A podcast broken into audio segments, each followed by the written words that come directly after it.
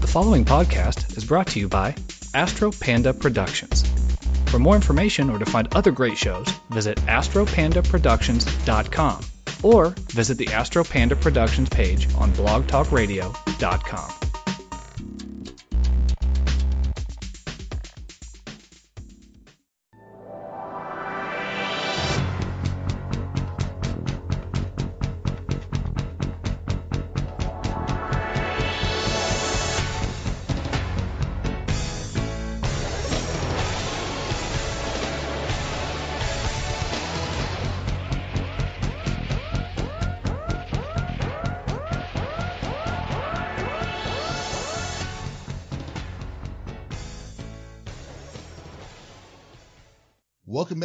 Chaos, episode number 181. I am your host, Jeremy, and joining me today are going to be Erik, Dan, and Sam from the my, uh, podcast or audio series Marsfall.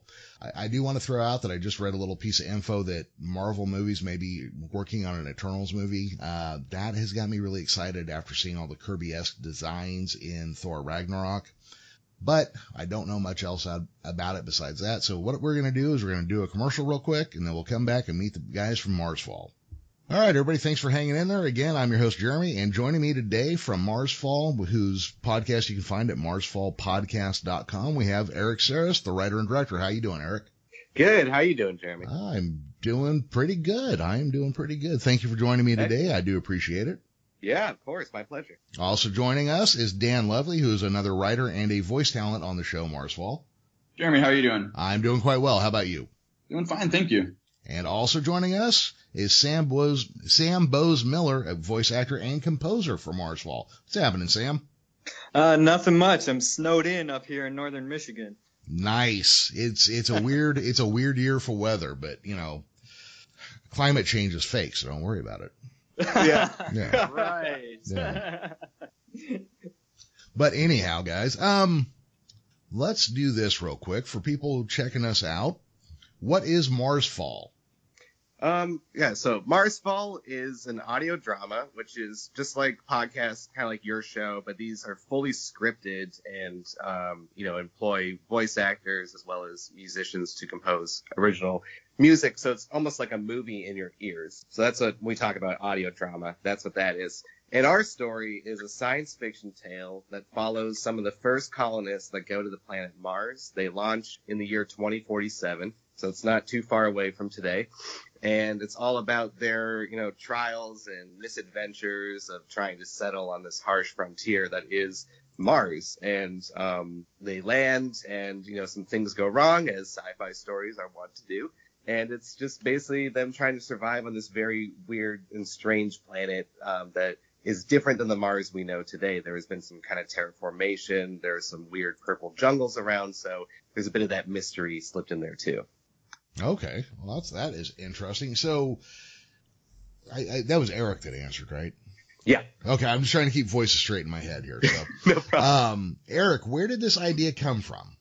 So I had been working on a science fiction TV series that I want to produce someday. Mhm. Um, I started studying writing about six years ago, and this series was just kind of very complicated because I like to write really deep stories with lots of you know characters, and I'm big fan of Game of Thrones and the TV show Lost, so I'm really into like that super mystery stuff.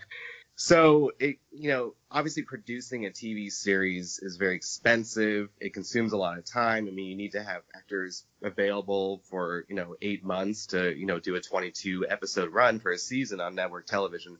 And, um, I thought of this idea about what would happen if we kind of, you know, took characters that you might find on a TV show like The Office and you threw them on planet Mars in a survival sci-fi fantasy situation that you'd find in a show like Lost. And that I kind of like, you know, chewed on that for about a month. And then I was talking to Sam a bit about it. And we were both fans of other um, podcasts that like fictional ones like Welcome to Night Vale and, you know, similar kind of shows like that. And so he was like, we should just make this as a podcast because it's far cheaper to produce and it would give us a lot of flexibility that we wouldn't have to find uh, commercial producers that would control the story. We could show off all of our talents and really get a nice first group product out there.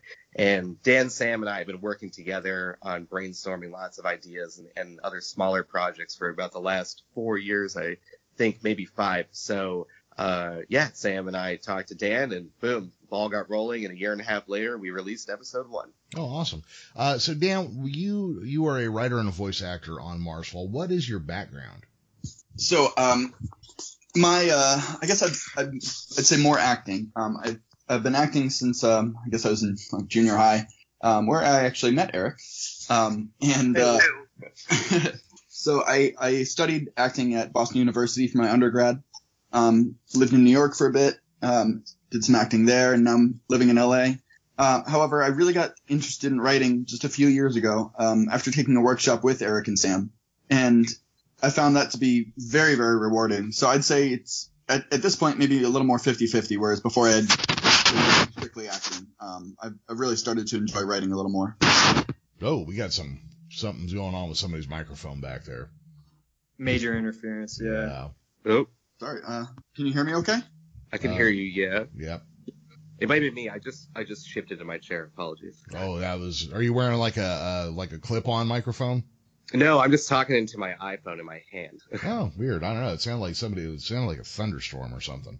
But Oh. anyhow, Sam, what was your background before you got involved in this?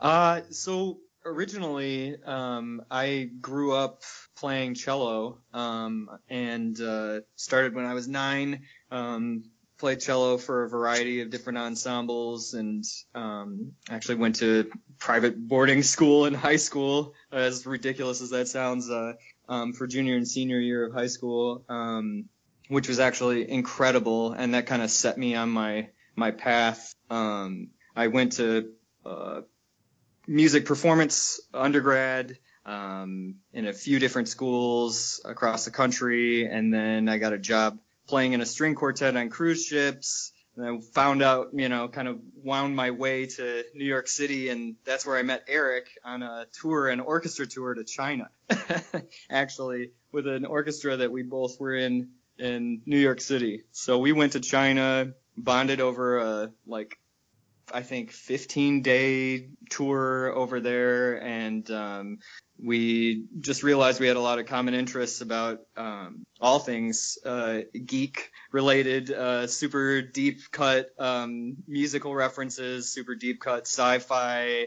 Um, fantasy references. So we started world building, and he had already, um, you know, been best friends with Dan for several years at this point, and they had kind of created this multiverse and uh, together. And um, so I kind of jumped into that with both feet, and we all ended up working together in different jobs um, around uh, New York. I waited tables with Dan, and I worked at a music publishing company with Erik for a while. And the whole time we were world building and kind of creating all of these things together. And uh, like Erik mentioned, we wanted to utilize all of our multifaceted talents. I think as an artist, in today's society, you kind of have to have, you got to be able to wear a number of different hats.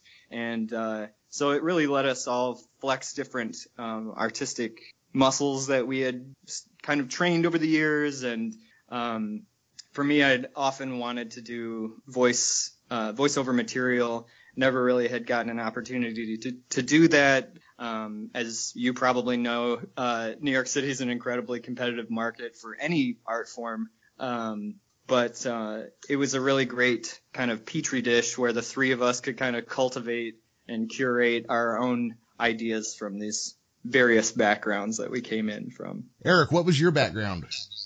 Yeah. Um, let's see. So as Sam mentioned, I met Dan in junior high, or Dan mentioned that maybe. um, and we were both in the drama club, so that's how we got to know each other really well. Uh, but I quit acting around junior year of high school. It just wasn't really for me.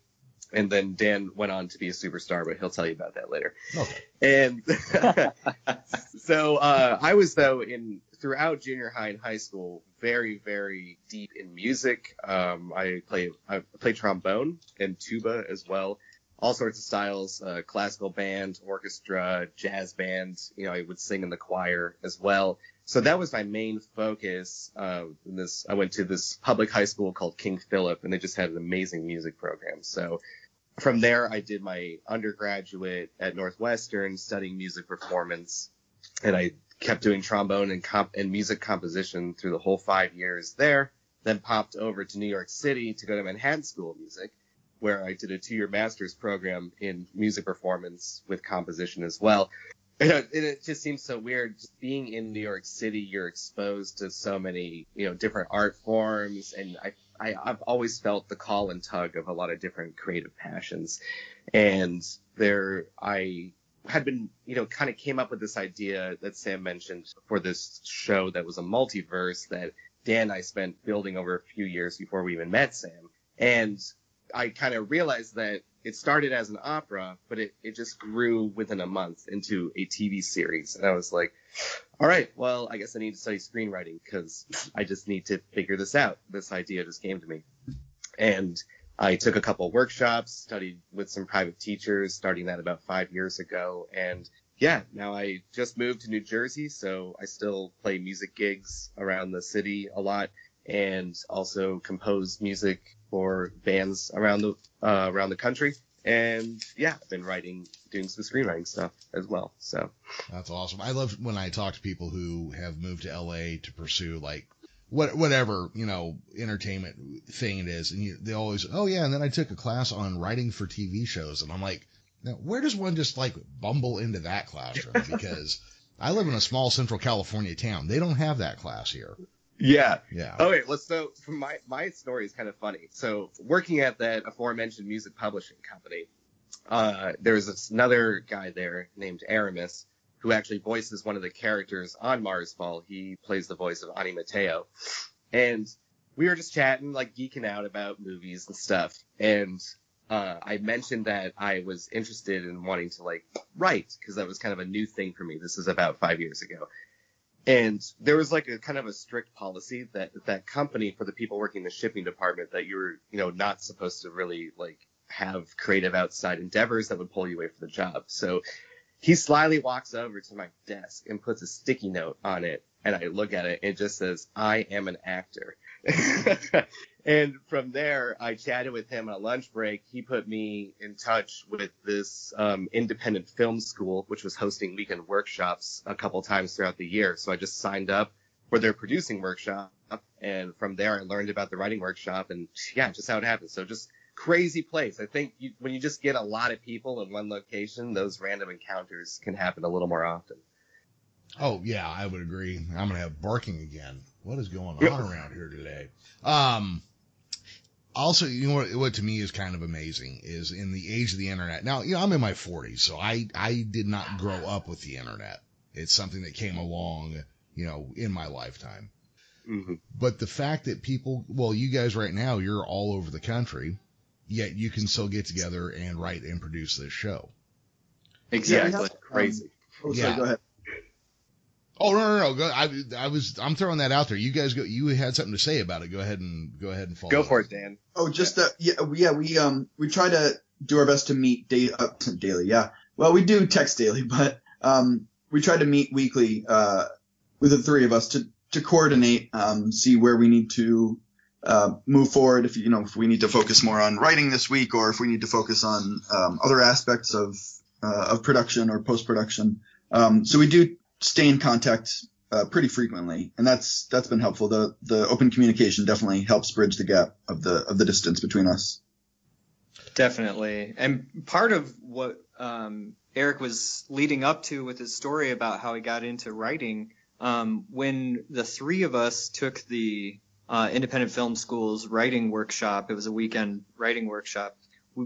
It was sort of like this almost a cementing period for the three of us. Before that, we had had all these ideas and um, it was kind of an all over the place, many different types of communication, and um, and through that workshop, I think we really learned how to communicate as a team, and um, we basically from that point on have really done our best to try and facilitate the most um, respectful and uh, supportive creative environment that would spur us on to levels of our creativity that none of us, I think, ever really. I mean, we this is what we wanted for sure, and we had dreamed about it, but I don't know that individually the the three of us would have had the um, necessarily the the push behind us that having a group, having somebody to constantly bounce ideas off of and say, hey, how can we make this better? How can we make our art even better? How can we fit the sound effects with the music even better, or the music and vice versa?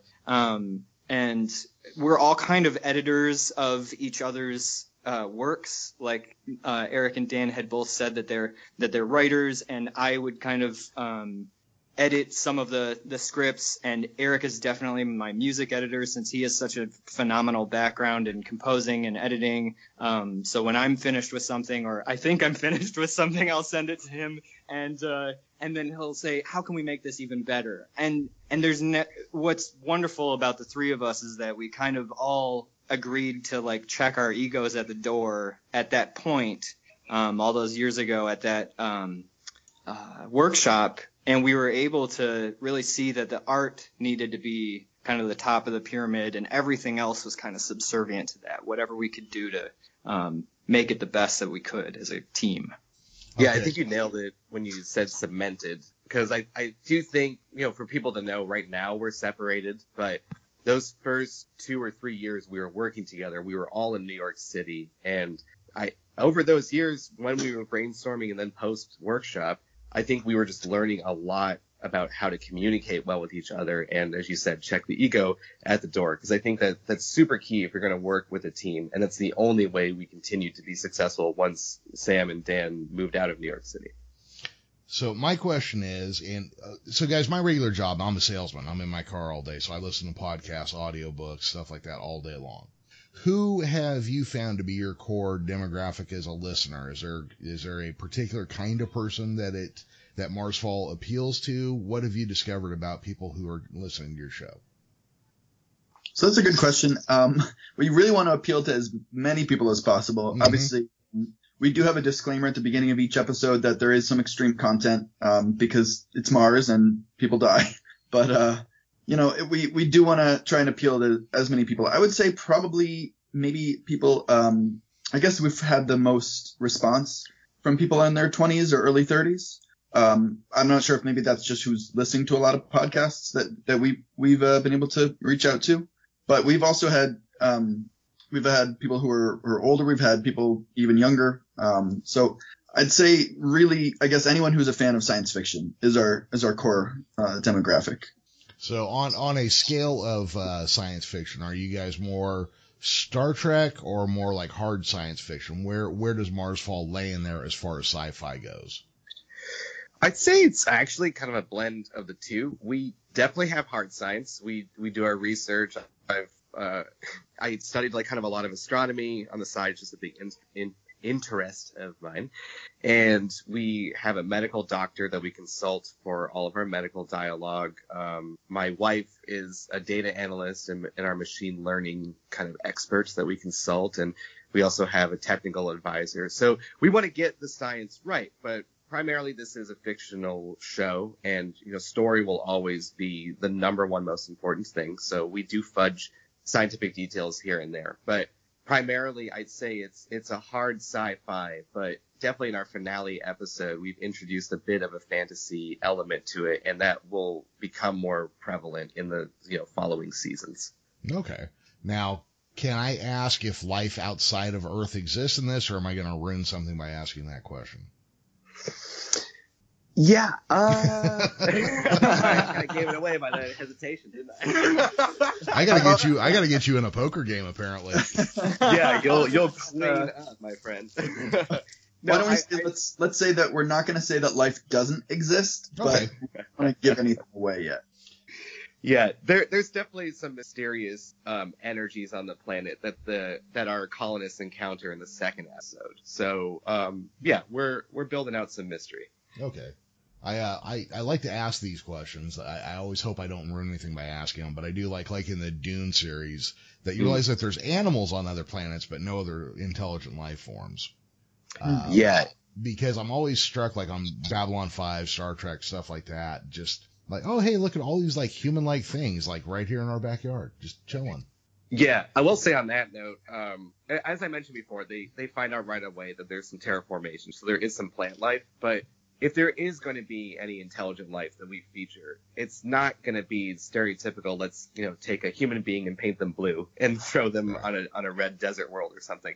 We we really want to push the boundaries. I think we find a lot of joy by looking at existing tropes in media, not just sci-fi, but all all media, and saying, all right, how does this work? does it still work and how can we make it better? So if we're going to encounter any intelligent beings, it's going to be like nothing that the average person will conceive of. We really want to push that element. And maybe that's why I say there is a bit of a fantasy hint at it because we just want to create a truly otherworldly experience. Almost like you encounter with Douglas Adams in Hitchhiker's Guide. Yes, there are humanoid beings, but you know, there are a lot of other creative things that he came up with that the imagination, you know, can can do wonders with when reading on a page. And that's the luxury of audio drama is that the imagination kind of create the images of whatever sounds you're hearing. Oh, sure. Um, you know, I'm going to ask two other questions and then we'll talk a little bit about the characters and the production of your show. But first off, it sounded to me like you definitely have some humor in this show. Am I mistaken on that? No, you're not. Um, okay. While it is, it is certainly, um, you know, suspense and a drama. We, uh, I, I don't want to speak for Erik, but I will. Um, we, uh, we firmly believe that humor is a, definitely a, an important part of any story, and so it's not a comedy necessarily, but there are comedic elements to it that we that we include. Okay. Yep. And and then the other thing is in at least the the uh, uh, representation of the population here. Does Mars have any women on, it, or is it just a bunch of dudes running around? There are certainly women. Um, Okay. Actually, the, the high commander, so the, the person in charge, um, uh, is a woman, and the military commander is a woman. Um, the head doctor is a woman. So lots of ladies, um, lots of uh, pretty awesome ladies on Mars. Okay, yeah.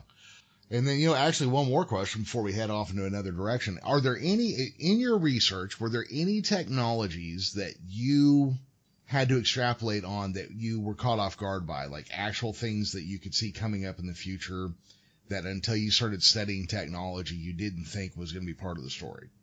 Ooh, how much time do we got?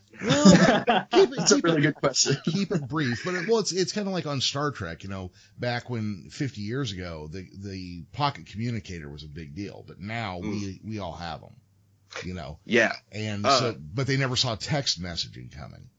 Yeah, that, that's a very good point. Uh, well, we only wrote this a year ago, so Mhm. it's hard, and, and we set it 30 years in the future because we do want it to be close to present day. I feel like, you know, the further you get into the future, then you can just kind of rewrite the rules of the standard universe. But we really want today's stuff to influence that. So, kind of on the contrary, we've done a little bit of research on the tech front, especially anything being developed by Elon Musk. And uh, a big component for the show is the artificial intelligence unit, which Dan voices, and it's kind of built through the whole technology. I mean, through the whole colony on this technology we're calling fractal technology that almost works like a hologram. So, you know, I don't know if that's where things are going to hit in the in 30 years from now, but a lot of the research that I've been doing, and I know Sam and I have had a lot of discussions about this um, in relation to Elon Musk or not, but just the approaching uh, artificial intelligence revolution where we're going to have potentially these other beings that will be living alongside us that will be intelligent beings. And that's just, I think, going to fully change the entire history of humanity no matter what happens. And so we really want to explore that concept in Marsfall. Have you ever considered that maybe, much like human beings, modern humans replace the Neanderthal, machine intelligence will replace human beings, but it'll still be human because we created them? That is I- definitely uh, Yeah. theory. I mean, we we certainly have a, a couple um, characters that things could go in that direction if um, if things don't go well. But Hmm. you know, we we uh, we try to limit the amount of you know superpowered AI that we have. So oh, it's sure.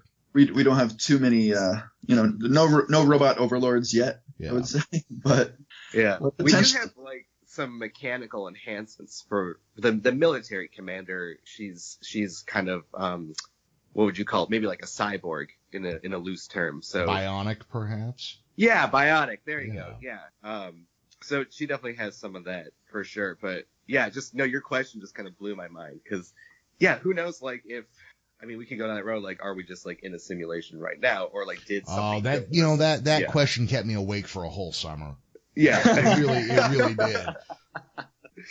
Ugh, ugh. that's why we love science fiction, right? I Yeah. mean, anything can happen. That that, that whole thing, it created an existential crisis for me. It, it was, it's easy to laugh at now, but I really did like spend like two days just going like, holy shit, Yeah. what if Well, this is real? We we kind of had that when Sam and I were working on Marsfall. I don't know, Sam was like a month or two into it, where it just came to you one day at lunch, and I just read this really big article on artificial intelligence, and I was like, "Dude, forget Mars Marsfall. We've got to work on a show that's like all about artificial intelligence right now, because it's gonna come and it's gonna kill everybody. like people need to know." So that like that that was my crisis moment. Yeah, I can I can see that one coming. Um, guys, let me ask you a little bit. As you were getting ready to do this, what were some of the things that inspired the story of Marsfall? Um, I don't, you know, maybe things that you had read that maybe as a teenager, maybe you remember thinking, God, I want to tell a story at this scale, or anything that you can think of, uh, in whatever order you'd like to answer. So one of the things that um, that we really like with our show is that each episode features a different character's perspective. So we see and hear, or rather we hear things only from their point of view. So if it's the AI's perspective, we can hear kind of all over the colony because he's in all of the walls and all of the suits. But if it's say um, the High Commander Jacki's perspective, we only hear what she hears. So um, there, there uh, that was something that we that Erik and I had kind of been inspired, um, as he said, by the show Lost, how they kind of cycled through different characters' uh, points of view, but also kind of like you mentioned from high school. Um, we had read a, a, a Faulkner book called As They Lay Dying, which uh, in in high school, Erik and I, and that has each chapter is a different character's point of view, and I had always been kind of inspired by that. I'd always really liked seeing you know the contradictory elements that happen when you show multiple people's perspectives um, and trying to merge those together and what happens when you you know uh, show these you know what if you have a, a bad character's point of view and you start to kind of humanize them and you know you you force the audience to sort of feel things they might not have expected to feel. Um, and so that's something that we really wanted to explore because a lot of shows that we, we've noticed haven't really done that. Um, and not bet not better or worse. It just uh, I think it's just an interesting concept that we really wanted to to check out. I think the primary like pop culture example would be the book series A Song of Ice and Fire because of the way that those POV chapters work. And yeah, like the Dan books of said, Game of I was- Thrones for, for the for the non-initiated there. yeah, Although if you're listening to this podcast, what, what- how do you not know A Song of Ice and Fire? yeah. Maybe they're time travelers. You never know with the geeky There you go. crowd. Yeah. There you go. Um, I, I noticed that Song of Ice and Fire does come up, and you did say that some of your main characters are not going to be safe. Uh, so I have to assume that was one of the uh, one of the inspirations you took from as well. Oh yeah, definitely. I mean, Sam's kind of our resident A Song of Ice and Fire expert, I'd say, on, on knowing think how Dan- those story points should hit. Dan gives me a run for my money, but yeah, we can we can go tit for tat on that one for sure. Yeah, that was. Um, I don't know if you guys ever watched Babylon Five, but that was one of the shows that did that early on that first really caught my imagination. Mm. Um, No, I haven't seen that. Let's check that out. Yeah, it's it's from the '90s. It some parts of it have not aged well, but other parts hold up just fine. But in season one, at the after it ends, you come back in season two, and the commanding officer's been replaced. Mm. And then well, I remember I watched a couple episodes early on, wasn't that into it, and then I came back to season three. Well, they had replaced the opening. Um, the- first season opened with, you know, the Babylon Project was the last best hope for peace, uh, and they talked about bringing all the aliens there together. And then I'm flipping through channels real late one night, and season three beginning starts, and it was the Babylon Project was our last best hope for peace, and it failed. And they Yeah. start showing things blow up, and you realize like, oh, wait a minute, things actually changed in the storytelling as they went along. And that was not something you saw on TV at the time. Hmm. That's, I mean, that's powerful storytelling. Like that's, I, I think we've, the three of us have grown quite tired of predictable shows. And I, I know you get this a lot in sitcoms because that's what the sitcom is supposed to do. Like the, what the humor comes from is characters don't change. But I think even though we love humor, the, the arc that you find in characters that are in dramas and how that changes the world around them, especially with a lot of the newest shows that have come out the last decade on HBO or Netflix. Um, you know, Breaking Bad, of course, and all and all that stuff that was kind of kicked off by The Sopranos, right? So it's that's so appealing to us in making art is that we want to elicit these emotional reactions from our audience and you can really only do that by creating characters people identify with and then put them in situations that force them to change whether that's through external conflict or internal conflict and what they the hangups that they have to overcome in order to survive Okay. Well, let's let's do this real quick. I mean, we've got two of the writers on here, um, and two of the voice actors. Why don't each of you pick a character and tell me a little bit about them? Sam, talk about Chip. Sure. So I voice the uh, chief technical officer um, who's thrust into a a role that um, he does not foresee coming, uh, named Chip. Charles Heddleston is his name, and he's uh, um, kind of loosely based on certain aspects of real life, um, but uh, he hails from the Upper Peninsula of Michigan, and um, I'm from Michigan originally, and uh, live here again now after being in New York for a few years with these guys. And um, so Chip's whole mo is he's a little nihilistic uh, or I should say, he's a very nihilistic, and um, uh, he's kind of a bit of our early episodes comic relief, um, but he definitely provides kind of a, a character that um, the audience I think can kind of relate to. Like, is he's thrust into a role that he's not really 100% ready for and so he's kind of out of sorts throughout the the first few episodes and what am i saying throughout the whole first season. And uh and so the audience can kind of connect to that character pretty easily i think cuz he's almost their voice like what's going on? Why why is this happening? Oh my god like shit is just you know getting blown up all over the place. I don't understand anything. And um so i I I have really really loved and enjoyed bringing that character to life. Um, and uh, but specifically the music side of things, I love uh, being able to write for each one of these characters and kind of get to know each one of these characters through um, through the musical aspect of it too.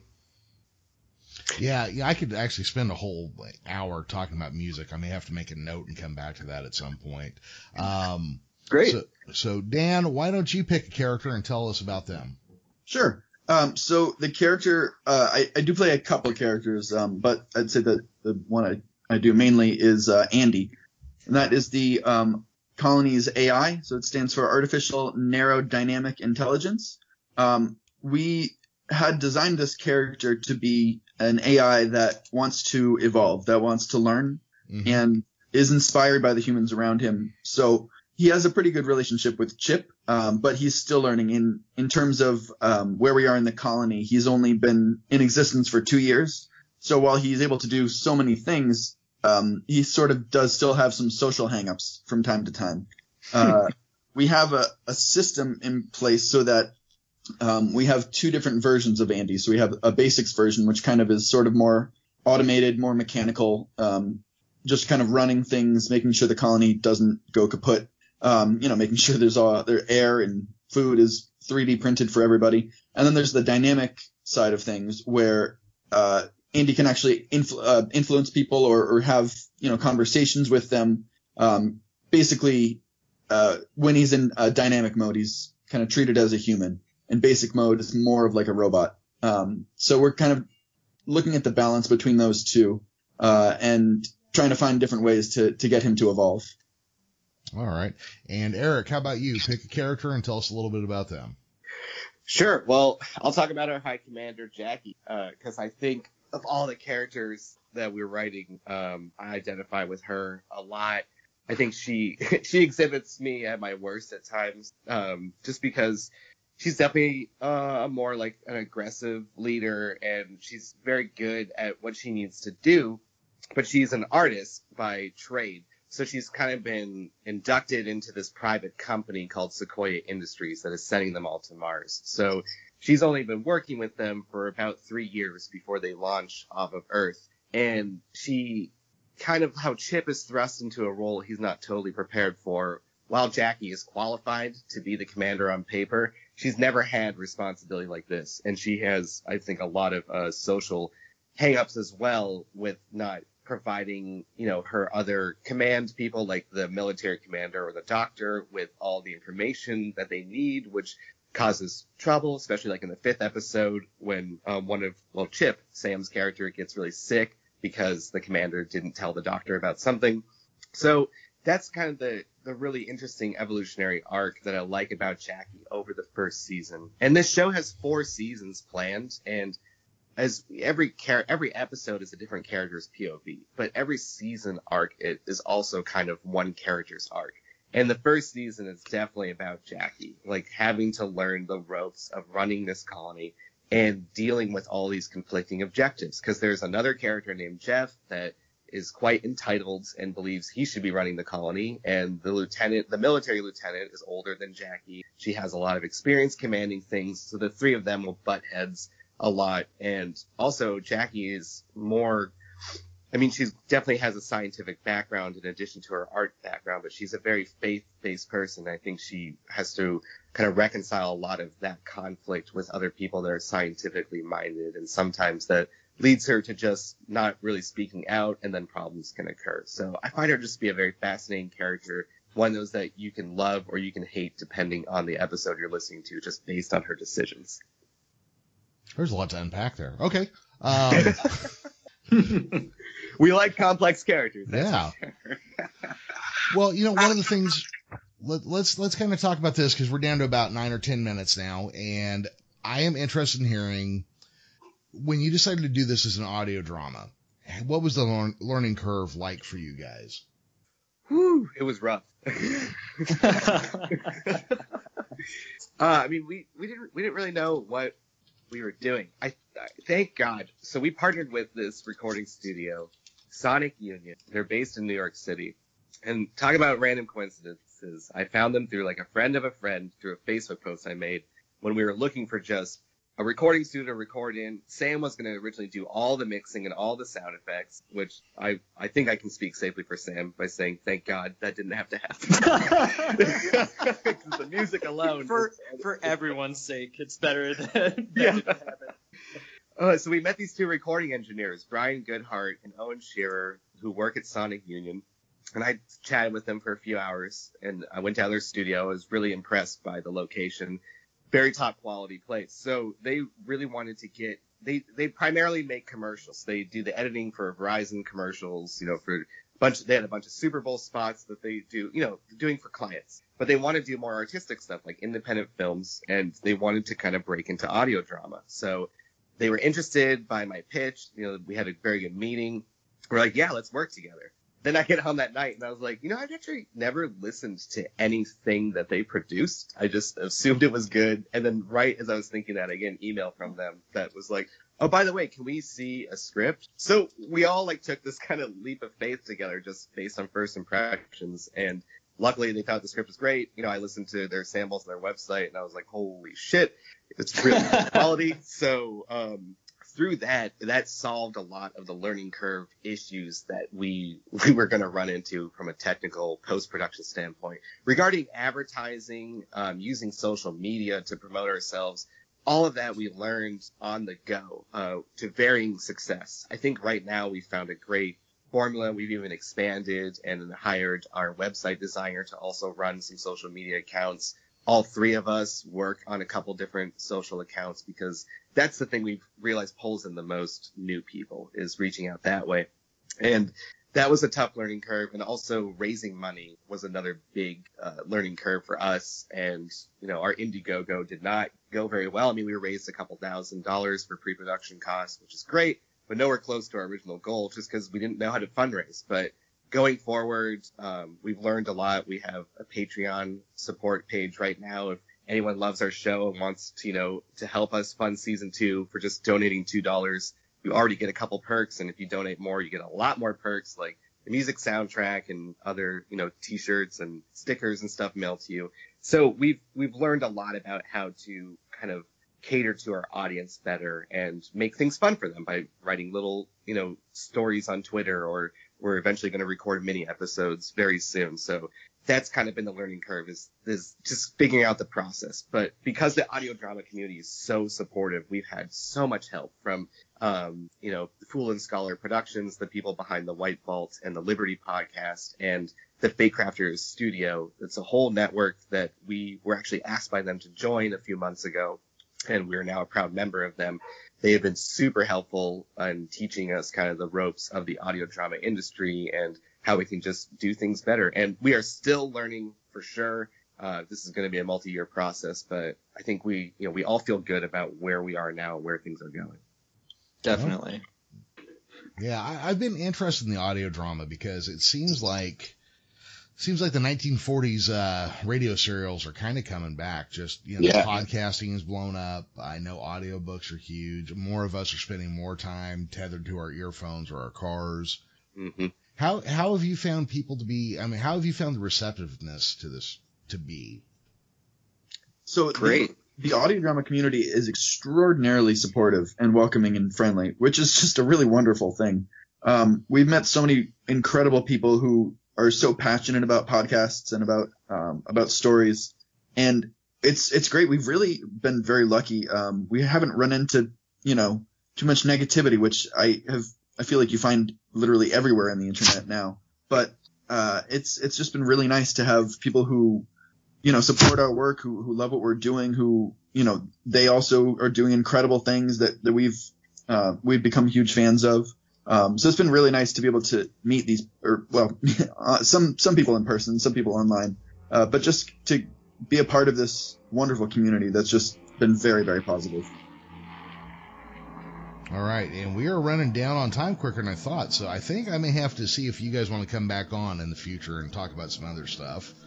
But Great. um, Yeah. I mean, that'd be great to come back before we do our season two launch because I know for sure, like, um, one thing we didn't get to touch on, unfortunately, is the music. And it's just in the audio drama world, very few uh, fictional podcasts are scored with Mhm. anything beyond even a theme song. I mean, most of them don't even have that, or they get free stock music. But I mean, if we have like just a minute or something, just you know, to talk to Sam real quick. Yeah, here, let me. process. You know what I'm going to do? Hold on. What I'm going to do is I'm going to pause the timer. Or actually, I'm going to Okay. stop the timer, and we'll talk to Sam. But uh, let me make sure I do this. 'cause I don't want to go it off while we're talking.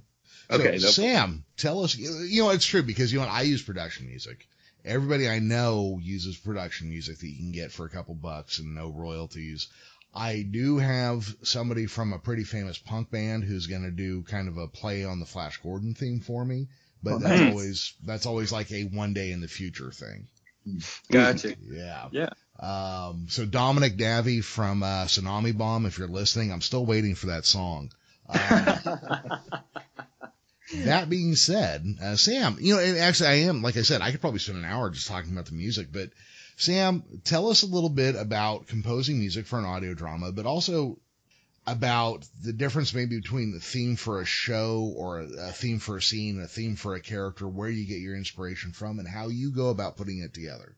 Absolutely. Um, I'll try to be as succinct as I can be um, with the little time that we have left. But I think that uh, what was so intriguing to the three of us about audio drama is that since we have no visual uh, aspect to this medium, we're going to have to do something a little extra to kind of gravitate our our listeners' ears toward characters, toward um, locations. You already, you know, hit the um, the nail head, Jeremy, saying that, um, you know, talking about the difference between music uh, that are is character driven and that is location driven. So my whole philosophy about my composing for this was based on uh, leitmotifs um, or small musical motives that are attached to a character or a location or a time. And um, these were actually v- very much invented and popularized by um, the opera composer Richard Wagner,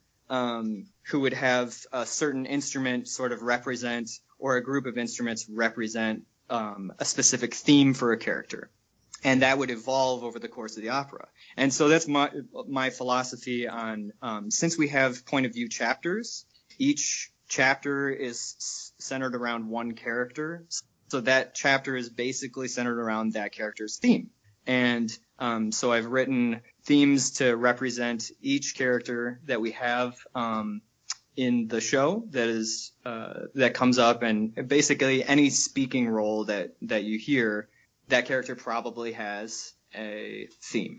Um, now it might not be as overt or as noticeable as some other characters' themes are. Like Jacki's is very obvious when she's speaking. Chip's are very obvious. Obviously, the main characters are going to be a little more overt.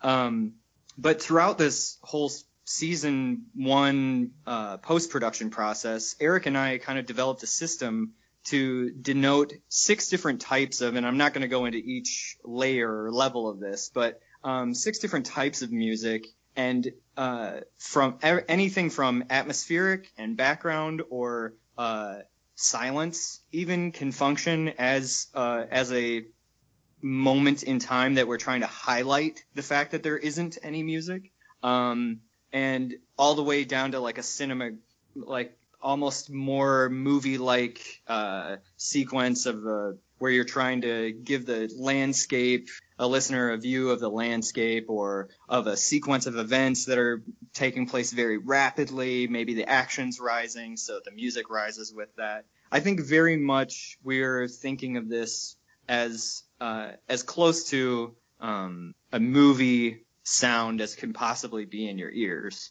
Um, and so that was basically the development of that. But I just have been adding more and more instruments, and as my understanding of the um, the fictional world that we are building deepens, then the music actually deepens too. And I think you can hear the evolution from our first episode all the way through the eighth episode of this first season. Um, you can definitely tell that they're, the music's is evolving as the characters are evolving themselves and the story goes.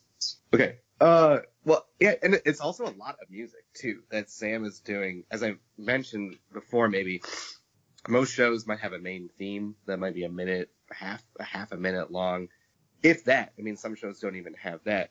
We our first season totals about four hours and fifteen minutes, I think, if you were to look at all nine of our episodes, uh, and over three and a half hours of that time has music underneath it, maybe even more. So that's just crazy. And we're talking all original. Like Sam didn't use any stock music. We do feature a few movements from some cello suites by Johann Sebastian Bach as Jacki's mother plays the cello. So she listens to those recordings and Sam is a phenomenal cello player. So I it was a natural fit to have him record a few cello movements as well that appear in the show. But otherwise it's all um, assembled by him electronically with synthesized instruments and some live cello music that he also records and puts together. And truly impressive that you can have all these themes weave together. And I know he mentioned the opera works of Richard Wagner. If you're not familiar with that, I, I think a prime example would be the series Star Wars, where you know when you first see Luke in A New Hope, you get you know bum bum bum bum bum bum, you get that Star that Star Wars Luke theme. I mean Darth Vader in The Empire Strikes Back with the trombones, always doing the bum bum bum bum bum bum. You know that's the Darth Vader theme. And Sam has taken that model and crafted these themes, then can weave them all together with different instruments, and it's truly quite the feat to undertake, I'd say. Yeah. And that's why he's my music editor, and he gets to speak about it. well, well, I assume this Richard Wagner is is related to Richard Wagner, the uh, the German uh, composer and uh, yeah. opera writer. Yeah. Yeah. exactly. Yeah. Um, you know, I, I do want to point out that uh, how sound can have like a an effect on people that they don't even necessarily realize it. Um, I was watching again last night with my grandson, The Empire Strikes Back and Boba Fett when I was a little kid, and you know the the send in your UPCs get a Boba Fett action figure. Boba Fett was like the big deal, and the I best finally, one. Yeah, well, and but I figured out a few years ago. I think what really did it was we, us kids that grew up in the '70s and early '80s, we grew up on cowboy movies. And we knew what a hmm. badass was supposed to look like and sound like. Well, when Boba Fett first walks into that room, with Darth Vader after Lando betrays Han and Leia. Spoiler alert, everybody. Um, you have to listen for it, but you will hear a spur hit the ground when he steps into the room. Oh, wow. Whoa. subconsciously putting into the back of your head that this guy is some badass gunslinger. That is some cool shit. Yeah. So Yeah, go, that's dope. go back and watch it and listen for it. You will catch it. Cause I've told people that before and they're like bullshit. And then the next time I talk to them, like, oh yeah, by the way. But then, but then uh, next time you look at it as well, realize that Boba Fett's color palette is the same as Clint Eastwood's in the, um, the spaghetti westerns he did. Huh. His Yeah. poncho and everything. He is the man with no name. It is right there on the screen, but more importantly, be- buried below the layers of everything else, it's right there in the sound. wow. That's amazing. Yeah. All right, guys. Well, this, um, yeah, it started off a little slow, but it picked up and now we're well out of time. So let's, uh, Erik, uh, Dan and Sam, thank you guys for coming on. If people want to find out more about Marsfall or maybe some other projects you're working on, where can they go? Yeah, I, as we said before, MarsFallPodcast.com is our main website. You can also find us on whatever your favorite podcatcher that you use to listen to podcasts. Just search for Marsfall. That's just one word. And, uh, you know, regarding our individual product, uh, projects, we're all fairly active on Twitter. Uh, you can find me at Erik Saras. You can find Dan at Dan Lovley. And you can find Sam at sbos1, the number one. Uh, and, you know, occasionally we'll tweet about anything coming up. I know Sam has some music performances in Michigan. You know, Dan is acting out in Los Angeles. And I've had a couple projects for composing some stuff and writing some stuff. So, you know, we'll be tweeting about that. And we have a couple other interviews coming up as well. So happy to talk about more Mars Marsfall with other people. But anything big, you know, related to Mars Marsfall especially is always going to be posted on the front page of our website. So check in now and then there. You can also sign up for our newsletter as well. Uh, you know, we send, you know, one, maybe two out a month. So we don't like to spam people, but we just keep people updated on what's going on with our project. Awesome. Well, I just went and followed you all on Twitter. I just got the notification. Yeah. Very Oh, good. uh, you can find uh, Marsfall on Twitter as well at just at Marsfall Pod. I yes. better already be following that. good, good, Yeah. good, Dan. Um, good save on that. Yeah. Way to promote, guys. Pretty good. Um, all right. Well, everybody else, you can catch us at geekishcast.com. We're on Facebook at facebook.com slash geekishcast. I tweet from at the geekishcast. I am on Twitter, but it's usually just pictures of my dogs, beer, or cosplay girls. So that's, that's up to you. Um, all right, guys. I do appreciate it. Thank you very much. We will, uh, we will come back and do this again, I'm sure. Great. Thank you, Jeremy. Thank you so much for having us, Jeremy. All right. Thanks a lot, Jeremy. You, was you wonderful. bet. And so this is Jeremy for Erik, Dan, and Sam saying bye bye, everybody.